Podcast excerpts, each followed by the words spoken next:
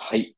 えー、クロステックベンチャーズのスタートアップオフレコ対談ですが、えー、最近、あの、いろんな人に聞いていただけるようになって、えー、ぜひね、気に入っていただいた方はフォローしていただけると、えー、ありがたいですと。あと、なんか、いい感じのね、レビューも書いていただいたりすると大変励みになりますという感じです。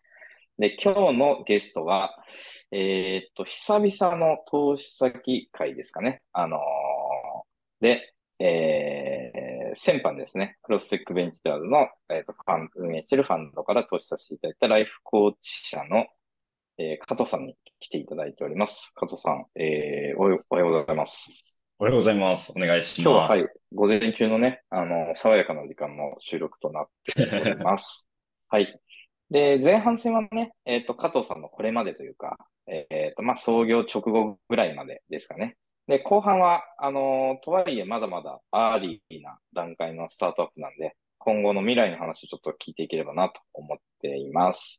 はい、加藤さん、簡単に自己紹介していただいてよろしいですか ?1 分ぐらいで。はい。はい、ライフコーチの加藤と申します。パーソナルな部分でいきますと、99年生まれの先月23歳になりました。それで京都大学在学中の3回生の時に、まあ、いわゆる学生起業の部類でフィットネス事業をスタートしたところ、が事業の始まりになっております。そして、会社としての事業内容としましては、創業期から一貫してフィットネス事業をやりまくっている会社です。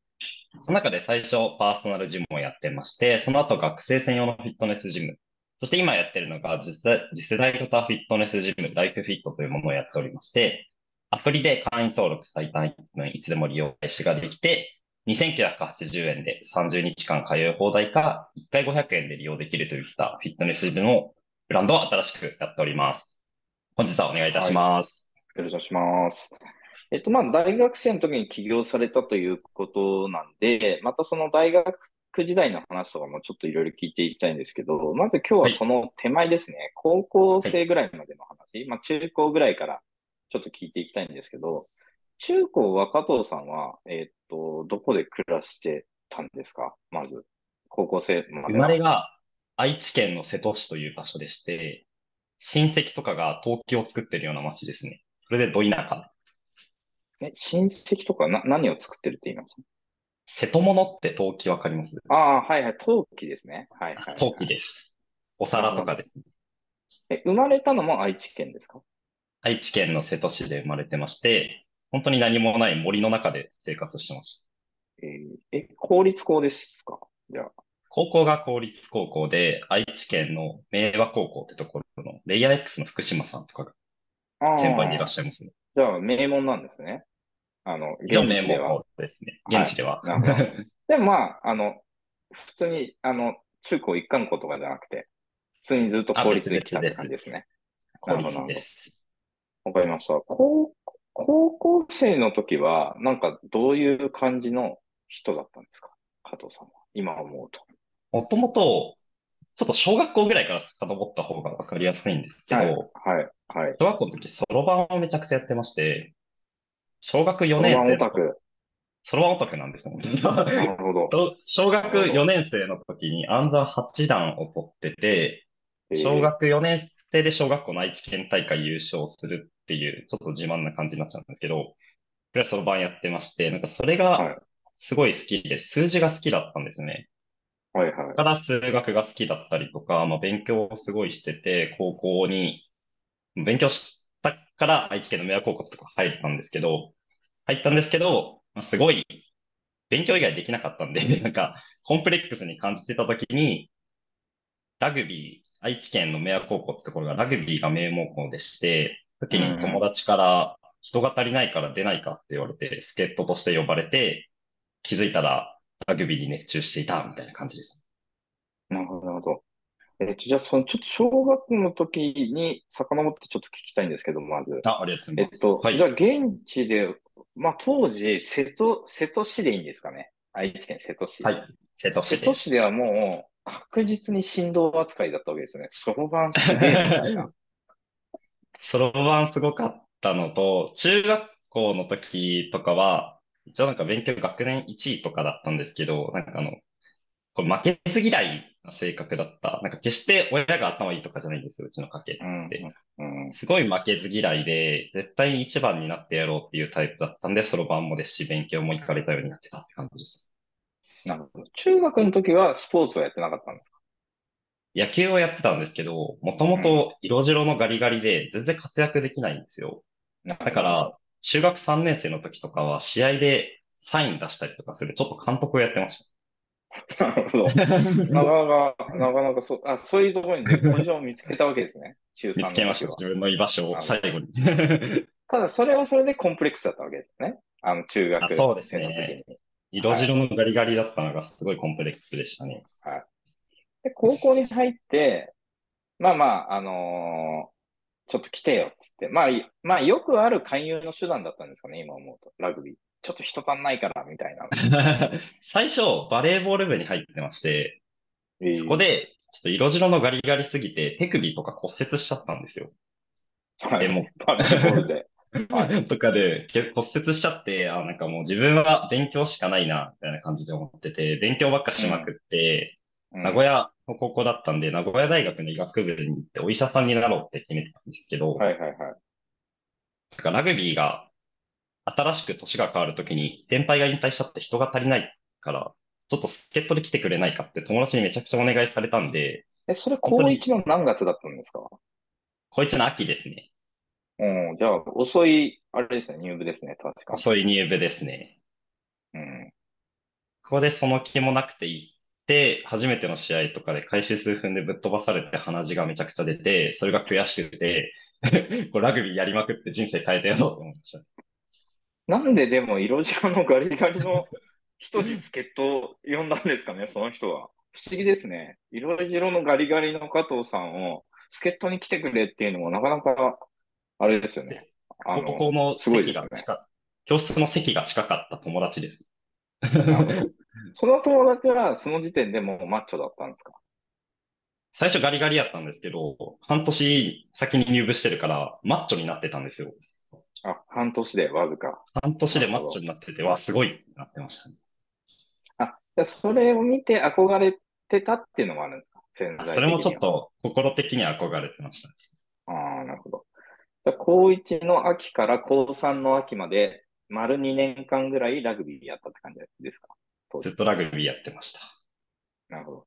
で、筋トレはもうじゃあ始めた時から、ラグビー始めた時から、ウェイトトレーニングにハマってって感じですそうですね。始めた時が、身長170センチ弱の50キロだったんですよ。かうん。本当枝みたいだったんですけど、引退する時に2年弱で78キロぐらいまでえ増やして、じゃあ食べて筋トレを25ひたキロすらやってました。そうです。まあでも高校生の時とかって一番ハマりますよね。僕も実は柔道部で4人しかいない柔道部だったんですけど、めっちゃウェイトトレーニングハマりましたからね。まあ、そこで結果が出るのが楽しかったですよね。あ、そうですね。おっしゃる通り。うん。うん。まあ、なるほど。そんな青春時代を送って、えっ、と、もう卒業時は78キロ。マッチョになっていたという感じですね。で、はいこれ受験をその過程でするんですけど、えっと、これ、カズさん現役で大学入学ですよね。年齢的には。はい。で、ラグビーは、えっと、秋まで続けたんですね。高3の秋までやってまして、その時に高校入学時が学年順位1桁ぐらいまで勉強してたんですけど、うん。ラグビー始めて300人中200人、200位ぐらいまで落ちたんですよ。だいぶ、だいぶその す数字も上がってきてますね。だいぶ上がっちゃ体重とと。上がっちゃって、あ、これはまずいってなって引退してから、なんかすごい熱中するタイプなんで、もう全然毎日寝ずに1日3時間睡眠とかで半年間ぐらい詰め込みで勉強して、うん。現役で意地で受かったみたいなタイプです。なるほど。その間は筋トレは休んでたんですか？さすがに受験勉強中は。あ受験勉強中はもう一切筋トレを手放して、体重78キロで部活引退したんですけど、卒業時には、高校卒業時には60キロぐらいになってました。だいぶまた、え激変しちゃう。えで激も。筋トレにはまると、なんか筋肉に張りがなくなってくると相当気になるじゃないですか。あ、今週ベンチプレスやってないわ、みたいになるじゃないですか。その気持ち悪さなかったんですか？受験勉強中は。や、もう受験勉強の時は、京都大学に行くんだっていうのを決めて、それ以外何も頭に入ってこなかったですね。なるほど、なるほど。じゃあ、えっと、ラグビーと出会う前は、えっと、色白のガリガリで、バレーボール部で手首を骨折した加藤さんが、名古屋大学医学部目指してた、医者になろうと思ってたわけじゃないですか。名古屋大学に入って。それが京都大学の医学部の人間健康科学科に進学ですよね。い、わゆるお医者さんになる以外の医学部のコースって感じのあの説明で合ってますか医学それを選ん、うん。どうぞどうぞ。あ、ごめんなさい。医学科に行くみたいな選択肢だったりとか、まあ、あとが東京大学を受けるとかも考えてたんですけど、うん、自分が何やりたいかって思った時に再生医療の研究をしたくて、うん、iPS 細胞とかですね。なるほど。その時に全然情報を調べずに、まあ、京都大学のここ行ったら iPS 細胞の研究めちゃくちゃできそうやなと思って選びました。なるほど。山中教授は兄弟ですもんね。そうです。そうですね。なるほど、なるほど。でも、あのー、200位台だったのが、睡眠3時間でめっちゃ勉強して、現役合格という感じなんですね。なるほど。すごいですね。まあ、だから、あの、類まれなる集中力がなんかある、昔からあったというような、あのー、感じですけど、えっと、大学に入ってこれやるぞみたいなことは iPS 細胞の研究した以外なんかあったんですか？当時勉強しながら。その時は起業なんて一切考えてなかったですし、はい。まあ iPS の細胞の研究とほどほどに田舎育ちなんで、なんか都会で遊びたいなぐらいでした、うん、ああ、なるほど、なるほど。まあ、そういうちょっと大学生活楽しもうみたいな感じで、あ、そうです。入りましたと。で、まあまあ、なんか最初は浮かれましたよね。4月。はい。大学生。そうです。で、えー、っと、まあ、一大学1年生の時ってどんな感じだったんですか加藤さん。最初、はい。フットサルサークルに入りまして、その時にラグビー、ラグビーやってたんで、キーパーやらされて、飛んできたボールに全部向かってたら止めれるんですよ。何も怖くなくて、ラグビーだから。なんかそれでフットサルのルールよくわかんないけど、1年生でスタメンとかになってて、なんかフットサルをやってたんですけど、なんかこれ思ってた大学生活と違うなって思ってやめまして。単純に今、今聞いて、僕が思ったこと言っていいですか？はい。あの、めっちゃつまんなそうですね。フットサルサークルに入ってキーパーずっとやってるって。そうです。めっちゃつまんなそうですよね。そうなんですよ。飛んできたボール止めてるだけでしたね。それは、ただただなんか勧誘されて受け身で入った感じだったんですか？当時は。週に1回、毎週金曜日しか練習がないって言われて、試合、うん、残りは試合しかないって言われて、うん、勉勉強がしたかったんで、ほどほどの頻度のところでいいかなって感じで選びました、ね。なるほど。それ、大学、え、1年生の何月までやってたんですか？キーパー業。1年生のな夏の途中ぐらい。8月、9月ぐらいまでね。本当、そこをやめたって感じですね。そこやめたんですけど、そのタイミングでラグビーを始めたんですよ、大学で。おお。それは、やっぱりちゃんとスポーツしようと思ったんですか？あ、そうですね。本気で、なんかもう一回やりたいなって思いがふつふつと湧いてきて、大学でもう一回ラグビー体作り直してやってやろうって感じでスタートしました。なるほど。そのラグビーサークルでいいんですかねラグビー。いや、体育会の部活です。あ、体育会の部活、いきなりガチンコの方に行ったんですね。そうです。で、それはいつまで続いたんですか ?4 回生の春まで大会でラグビーやってまして、なんで大会でラグビーしながら起業スタートしてるんですよ、一応。知らなかった。それ、あれですね、あの、キャディの加藤さんが東大のアイスホッケー部やりながら起業してたみたいな、はい、あの、当時は人材紹介の会社みたいなやってた、人材派遣かなんかやってたみたいな有名ですけど、まあじゃあそんな感じだったんですね。そんな感じで、大会でラグビーやりながら分かりやすくフィットネス事業をしてました。めっちゃ、大学の体育会なんでめっちゃ厳しいですよね、きっと。収録とかで練習あって、一応スタメンとかで出てたりはしてた感じですね。なるほど。あの、となると学業は低下傾向になるのかっていうのは今までの傾向から そうです。それはそんな感じの理解でいいんですか？そんな感じで低下傾向になったのと、最初なんか iPS 細胞の研究がしたくて、入ったんですけど、研究見に行った瞬間に、あ、これちょっと自分のいる場所じゃないなってなって、慣れちゃって、全く勉強しなくなりました。それは、どういう光景が広がってたんですか ?iPS 細胞の研究室。なんか一個の病気治すための研究とかに、2、30年ぐらいかけて、これが果たして正解なのかわかんないみたいな話をされたんですよ。うん。とか、もちろん山中。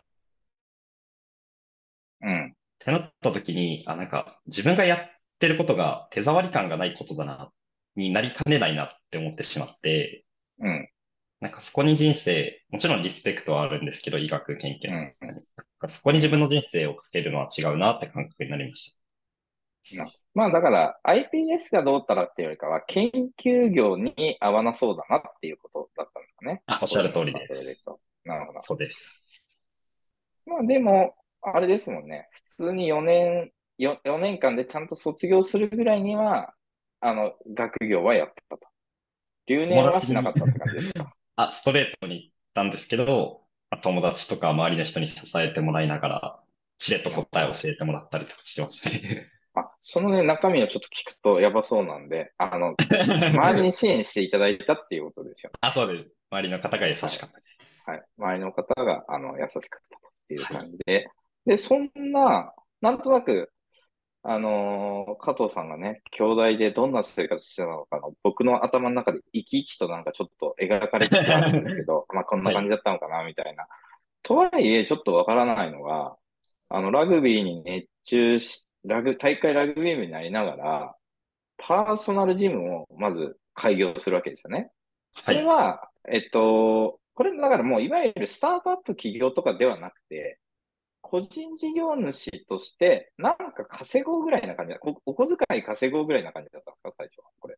あ、それでおっしゃる通りなんですけど、時期がちょうどコロナが始まった時期でして、うん、社会が止まった時なんですよね。2020年の3月、4月ぐらい完全に社会が止まったじゃないですか。うん、その時部活もなくなって、大学も授業がなくなって、すごい暇だったんですよね。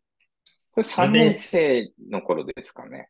あ、そうです。大学3年生の春ですね。はいはい。はいはい。そこで将来どうしようって考えたときに、就職もしたくないなって思って、まあ、とりあえず、大学生活中のご飯食べるために、なんかバイトもしたくなかったんで、うん。貯金50万円、ハーレーを、ハーレー、バイクにドハマりしてて、ハーレーを買うために家庭教師とか、添削バイトとかで貯金してた50万円があって、うん。あ、これを元手にパーソナルジムを作って、ここでまあ月10万円ぐらい利益が出れば生活はできるかな、みたいな感じで、スタートしたって感じですね。うん、なるほど、なるほど。でも当時はコロナの一番もう外に出るとどんな風に感染するかわかんないみたいな時期だから、そうです。あのそもそも開業してくるんですか？パーソナルジムを。なんか最初、社会が止まったんで、時間ができたんで、はい、そこで2、3ヶ月個人事業の始め方とか、ジムについて調べて、はいはい。そこでインプットした後に、8月、9月ぐらいで準備して、その時もお金がなかったんで DIY とかで壁を塗ったりとか、マシンも自分たちでもちろん組み立てたりとかして、うん、スタートして、知り合いベースでパーソナルジムをスタートしたって感じです。なるほど、なるほど。じゃあ結構あれですね、場所もえ、専属の場所を借りたんですか？なんか体育館の片隅でやるとかじゃなくて。専属の場所でテナントの1階の家賃7万円ぐらいのところですね。これは一人で始めたんですか？何人かで始めたんですか？一人で始めたんですけど、まあ、一応体育会で部活やってたっていうのもあって、すごい友達に恵まれて、同期とかですね。うん、とかが一生懸命マシン組み立てだったりとか、DIY で壁塗ったりとかは手伝ってくれました。なるほど。で、そうこうしてる間に、こ知り合いをお客さんにしてたんですか？最初、ちょっとツイッターで行ったりとか、ポスティングしたりとかですね。うん、で本当に知り合いベースで地元の人たちに使ってもらったって感じです。なるほど。結構儲かったんですか？パーソナルジムは。いや、それがなんか、生活はできたんですけど、はい。すごい労働集約型じゃないですか。はい。それは、自分、その、まあ、そうですよね っていうね。あの気づいちゃったんですね、後から。そこ気づい、作ってから気づいたんですよ。あ、これ自分がやってる時にしか売り上げ発生しないから、うん。部活行ってる時間とか売り上げ作れないなってなって、うん。あ、部活も再開しちゃったわけですね。部活も再開しちゃったんですよ。はいはいはいはい。で、なんかちょっと生活できないなって思ってたんですけど、フィットネスサークルみたいなやつを作って、大学の中にう。ん。うん。1時間500円でその部屋勝手に使っていいよみたいなのをやったら、うん100人ぐらい一気に集まったんですよ。なるほど。なんで、なんかそこで空いた時間にフィットネスサークルとかで使ってくださいみたいな感じで出て、まあ安定的に生活はできるかなぐらいにやってましなるほど。すごい発想の。それが学生専用ジムって言われてるやつなんですかね？た。あ、えっと、それは別で、そあ、のまたさらに発展するんですよね。それが。そうです原体験があり、その原体験があって、あ、これもっとたくさんの人に使ってもらうべきだなって思って、近くで30坪ぐらいのコンビニぐらいのサイズ感のジムの居抜きのテナントを借りまして、そこで新しく別ブランドとして会員制のジムをスタートしたって感じです。それ敷金とか礼金とか出せたんですか？もちろん出せるわけがなくて、最初に親に、これありがたいんですけど、500万円借金させていただいて、まあ、とかクラウドファンディングで400万円近く集めさせていただいて、へそこを元手にスタートします。え。え、その時はさすがに会社にしたんですか？そのタイミングで法人登記します。なるほど。とはいえ、聞く限りスタートアップって感じではないですよね。あ、全然ないです。なんか自分がいかに就職をしないで食っていくかっていう あ、発そうで、想ですすね。当時はまだ。おっしゃる通りです。ちなみになんでそこまで就職したくなかったんですか？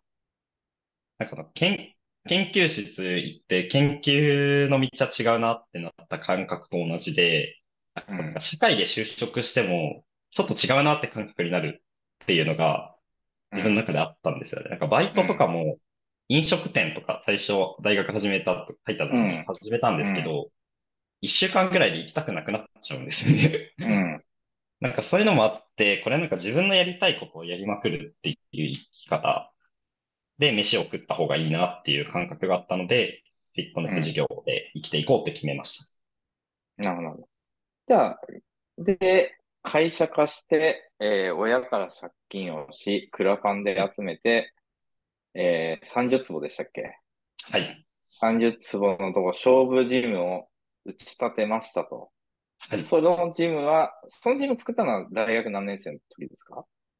大学3年の冬ですね。あ、じゃあもう、わずかコロナ禍で 1年でそこまで進化したんですね。急パーソナルジム。ムは3ヶ月で閉店しました。なるほど、なるほど。で、えっと、ラグビー部も並走してるわけですね、その時に。並走しながらですね。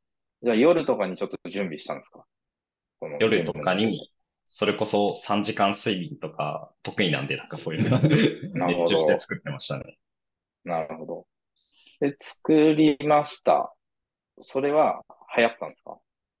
それがありがたいことにすごい流行りまして、それが2キュッパで通い放題みたいなモデルでやってて、ちょっと今やってるやつと近いんですけど、うんそこで本当に1ヶ月、なんか収支出すとなんか生々しいんですけど、1ヶ月の売り上げで150万円で、まはい。あ支出が自分が体入れたら50万円ぐらいで抑えられて、毎月頑張ったら100万円ぐらい利益が出るような店舗だったんですよ。なるほど。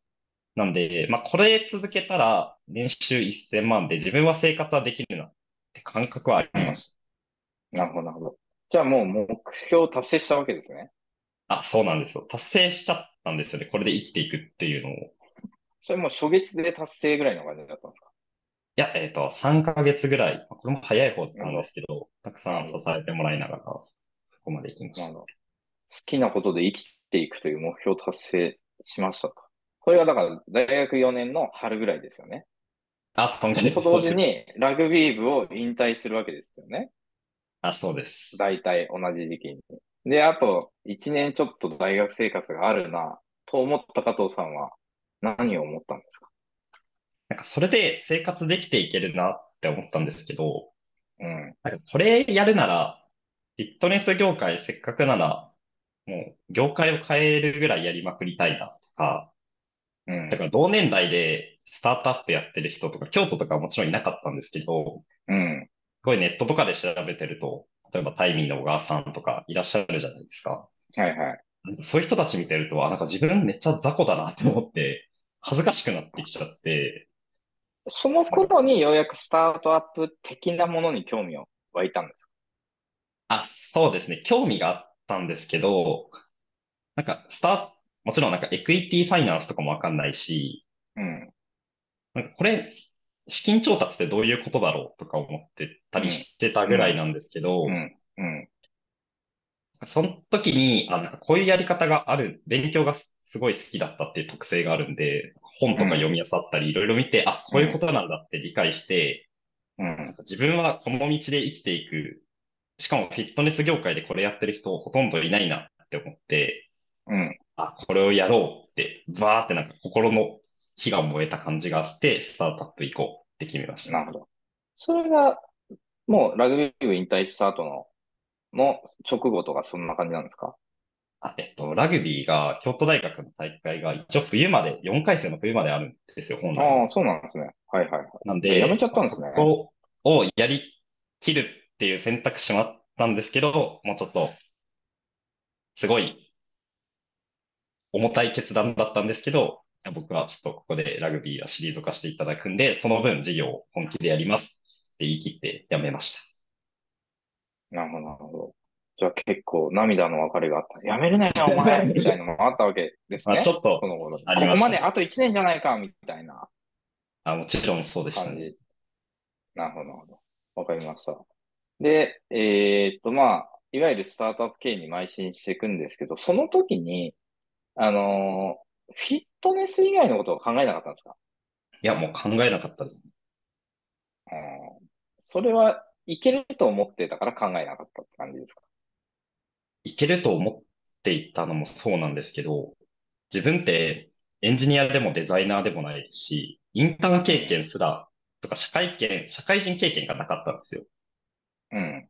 その時に、一番詳しいものなんだろうって思ったら、フィットネスジムの業界はめちゃくちゃ詳しくて、うん。逆にこれ以外選択肢ないなって感覚でしたね。なるほど。じゃあ、えっと、あ、まあ、とはいえ、その、施設とか必要じゃないですか、フィットネス業界って。はい。で、ソフトウェア産業とかってすごいソフトウェアだけで仕事ができるじゃないですか。はい。あの、よりそっちの方が儲かるなとか、生産的なんじゃないかとか、なんかそういうのが、で、まあ、エンジニアぐらいだったら、ハウスさんだったら多分、死ぬ気で1年ぐらいやればそれなりに多分コードかけるようになるじゃないですか。あ、まあ。そういうの考えなかったんですか？なんか思ったんですけど、2B サースの例えばフィットネスジム特化システムとか作ったとしても、なんか手触り感なさそうだなって感覚になっちゃって。なるほど。フィットネスジムっていうスタートアップっぽくないんですけど、それをどう IT を掛け合わせることによって再現性高いフォーマットにして、全国的に普及して、フィットネスを一番使ってもらうようなブランドを作れるか、みたいなところが入り口としてありましたね。なるほど。じゃあ、えっと、もともとそういうつもりで作った会社じゃないけど、じゃあその会社が今のライフコーチ社ですよね。スタートアップ。そうです。で、はい、えっと、じゃあスタートアップやろうって決めて、まあ、一個のジムを自分の大学の近くに作るのとは、まあ、ちょっとわけが違うわけじゃないですか。はい、最初何からスタートアップへの転換をしようって決めて、決意をするだけだと何も変わらないじゃないですか。でかつ、はい、あの、小銭は儲かってるわけですよね。月に100万とか、はい、儲かっちゃってるわけじゃないですか。そこから、どのように一歩踏み出したんですか、スタートアップ系。そこから、一番最初にやらないといけないことは、まずリサーチだなって思って、受験勉強の時とかも参考書いきなり解くんじゃなくて、京都大学に受かった人がどういう参考書で、どれをどうぐらいやったかっていうのをすごい調べてからやったらうまくいったっていう感覚があったんで、フィットネス業界のこともっと調べようって思って、すごいリサーチしていく中で、こういうシステムでこういうビジネスモデルがあると、センターピンがここで、こう広がっていくんだなっていうのが、1、2ヶ月ぐらいで見えてきました。うん、そっから、そのシステムを作るためには、やっぱりエンジニアの方だったり、デザイナーの方がいてほしいんですけど、うん、自分が大学生だったっていうのもあったり、言っても毎月100万円ぐらい利益が出るだけなんで、その、大したお給料を社会人の人で払えないじゃないですか。正社員雇用とかで。うん。が無理なんで、どうしようかなって思った時に、ツイッターで京都大学のデザイナーとか、エンジニアとか、凄そうな人にひたすら DM をして入ってもらいました。それがもうスタートアップ転換みたいな感じです。今もその方々はいるんですか？いるんですけど、なんかもう、その人たちが一番若い層みたいな。自分もなんなら組織の中で下から数番目ぐらいに若い感じにはなってます。今はですよね。じゃあ今は、えっと、そういう人たちも残ってくれてるし、まあいろんな人が入ってきてる状態だという感じですね。そうです。で、じゃあそのプロダクトを作って、えっと、どうしたんですか？それ以外は何かやったんですか？プロダクトを作るところと、まあ、あとが、開発周りとかはもう、自分やったことないんで、任せたって完全に言い切って、フィットネス事業はこういう感じですっていうのを伝えた上でメンバーを信頼して任せてたので、意外と時間があったので、うん。ここをなんかフィットネスジムをどう普及していこうって思った時に、直営店ってやり方だと設備とかにお金がかかってしまうんだなっていうのを学んで、うん。これはフランチャイズってやり方があるっていうのを調べて分かったり、うん。とか銀、銀行借り入れのやり方とか、言っても21歳とかだったんで、うん。お金、信用力ないから絶対借りれないだろうなと思ったんですけど、ちゃんとロジカルに説明したら、地銀の方とかも貸していただけるんだな、みたいなのが分かってきたりとかで、そういうなんか会社としてやるべきような事業の方向性でしたり、資金でしたりとか、そういったところにフォーカスするようになりました。なるほど。それで、ライフフィット1号店オープンしたのはいつですか？これが今年の2月ですね。2022年。ちなみにあれですよね、卒業したのは今年の3月。今年の3月でしたっけ？ですよね。はい、じゃあ、卒業前に出せたって感じなんですね。1号店に関して。一応学生中に出してます。なるほど。で、あの、この流れの中で、いわゆるスタートアップコミュニティなるものがあるじゃないですか。はい。目に見えない。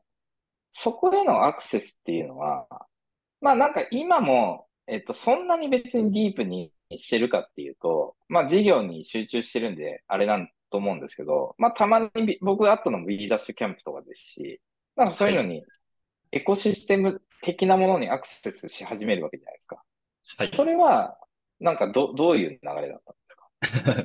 これが、これ本当たまたまだったんですけど、大学3年生のパーソナルジムを始めたタイミングぐらいで、はい、あの、ツイッター見てたら、今、うちのシードの投資で入っているザシードの広沢さんって方がいて、はいはいはい。その人が京都のザシードオフィスってところで、ちょっとイベントがやってて、はい、それに来た学生にはアンカーの充電器をあげますってツイートを見たんです。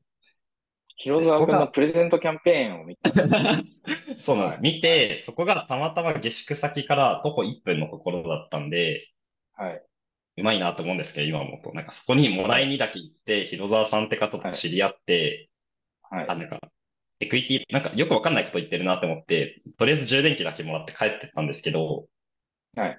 スタートアップやり始めようって思ったのが大学4年生の夏手前ぐらいなんで、はい、1年後ぐらいに、はいはい、あ、ちょっとエクイティの調達とかそういうのがあるんだっていうのを思い出したときに、知ってる人が広沢さんやったんで、うん、とりあえず広沢さんに連絡してみたら、あ、京都で会いましょうってご連絡いただいて、うん、その場とかで投資オファーいただいて、スタートしたことが、え、なんかスタートアップとしての始まりですね。そっちの界隈に入ったっていう意味では。じゃあ、広沢さんを窓口にしながら、少し紹介してもらいながら広げていったって感じなんですかね。あ、そうです、そうです。うん。まあでも、なん、なんとなく、あれですよね。いい流れですよね。まあまあ、広沢さんがうまかったとも言えるし、まあ別に、なんていうか でも、それは貴重な出出会いですよね。と今の加藤さんだったらいろいろアクセスできますけど、当時の加藤さんからするとわけわかんないわけですよね。ベンチャーキャピタルそうです。言ったところ。意味わかんないです。それは広沢さんがプレゼントキャンペーンしてくれたことによって、あ、こういう人なんだっていうのは分かったってことですよね。そうです、そうです。ああで、でも、広沢さん、その投資を決めたときは、パーソナ、学生専用ジムでも100万利益は出してますみたいなのをアピールしたんですか？あ、ですね。もちろん資料、あ、というかなんかもう資料とかも持ってなくて、僕は事務をやってますで、京都大学の学生で伝えたらなんかいいよみたいな感じでしたね。なるほど。なるほど。あの、まあまあ、え、こんなんで決まっちゃうの？みたいな。え、なんか、いいんですか？みたいな感覚にはなったんですけど、で、他のファンドとかにもちょっと一応連絡してみるじゃないですか。なんか、ホームページとかで。連絡したんですね。はいはいはい。連絡してみたら、なんかピッチ資料とかありますかとか聞かれて、はいあ、はいはい。あり、ありませんみたいな。門前払いされるんですよ、ほとんどのところに。なるほど。まあでも僕も当時、いや、ジムやってんですよって言われても、ちょっと どういう反応できたか、ちょっとあんま自信はないですね。はい。まあ、僕普通がそうだと思うでじゃあ、はい。じゃあラグビー部もやめて、夏ぐらいにいろいろ、でもリサーチもしてたわけですね。広沢さんに。そうです。まあ、バリエーションが、大体相場感がどうだとか、あの、はい。どれぐらいダイリューションが適切かとか、そうそういうのはなんとなく理解しながら調整してた感じなんですか？なんとなく理解しながら、広沢さんに、これやりたいんで、ちょっといくらどうですかって聞いたら、あ、いいですよ、みたいな感じでしたね。なるほど、飲んでくれたってことなんですね。そんな感じです。わかりました。で、えっ、と、っていう感じ。で、ライフフィット1号店は、えっ、と、どうでした？なんか、2月に出して今年の。どうだったんですか？これはもう、すごい刺さりましたね。すごい刺さった。これおは直営店なんでしたっけ、?1 号店は。これがちゃん最初に作ってる直営店ですね。直営店。はい。これでも、あの、学生専用ジムその前に作ってたじゃないですか。100万儲かる。はそれとはまた、ど、どうなんですか？違う感触だったんですあ、もう全然違う感触で、あの最近、チョコ、チョコザップさんが成長戦略資料出されたじゃないですか。うん。あそこにも載ってたんですけど、フィットネス業界の使ってもらうためのセンターピンってすごいシンプルなんですけど、結局価格が安くて便利に使える。で、家の近くにあるかっていうのが、もうこれだなっていうのはずっと思ってて、そこがライフフィットでまさに体現を最初はして、しようと思って決めたら、すごい刺さって、たくさんの方に使っていただいて、あ、これ全国に普及したら勝てるモデルになるなって感覚はありました。なるほど。じゃあもうそのタイミングで、よっしゃ、もうこれはいけるから次の資金調達だ、みたいな感じだった当時は。まあ、みたいな感じだったのと、まあ、本当に、ただジムを出すだけだったら、正直エクイティとかする必要はないなとか思ってたんですけど、うんもっとうん高みを目指してこういうことをやっていきたい、みたいなのが新しくいろいろとバーってふつふつと湧いてきて、あ、これをやるためには、もっと加速させて社会的に価値のあることを勢いづいてやろうと思って、次のラウンドとかも回り始めたって感じですね。なるほど。でそこら辺はちょっと後半戦で聞くとして、ちなみに、ここまでの過程で事業を作るのに苦労した話があんま出てこないんですけど、なんか学生企業で、まあまあ、あの、学習しながら進めていったってことなんですけど、なんか大変だったこととかはないんですか、最初の頃。あなんか最初、事業作りとはちょっと別軸かもしれないんですけど、まあ、若いので、銀行融資とか言っても、なんかショートコントみたいになるわけなんですよ。20, 20歳とか21歳が行って、こういうのやりたくて、で、こういう計画になって、1000万とか2000万貸してくださいって話しても、まあ相手されない。うん。やってったことによって、徐々に認められて、今もなんですけど、今なんか逆に若いけど、ちゃんと足元の実績がちょっとずつついてきたから、応援していただけるようになってきた。なんか最初は若いことがすごい苦労したんですけど、今は若くてよかったなって思ってる感じですね。なるほど、なるほど。まあでも、それもあれですもんね。えっと、めちゃくちゃハードシングスって感じでもないですもんね。そあ、れそうですね。あ、なんか、ハードシングスとかで行くと、オープン前に会社のお金が100万、100万円切りそうぐらいな感じだったんですけど、オープン初月で家賃払えなくなって、もしかしたら立ち上がらなかったら、潰れるかもとかはあったんですけど、あ、ライフフィットですか？の1号あ、店のそうです、そうです。あ、リリースする前に、さんから調達したお金はまあ結構使っちゃってたわけですね。そこまでに。銀銀行借り入れとかも限度額まで引いて、なるほど。なんかやってたんですけど、まあ、究極、すごい楽観主義なタイプで、まあ、なんとかなるでしょうって思って生きてるんで、そこはなんか乗り越えれたって感じですね。なるほど。わかりました。ありがとうございます。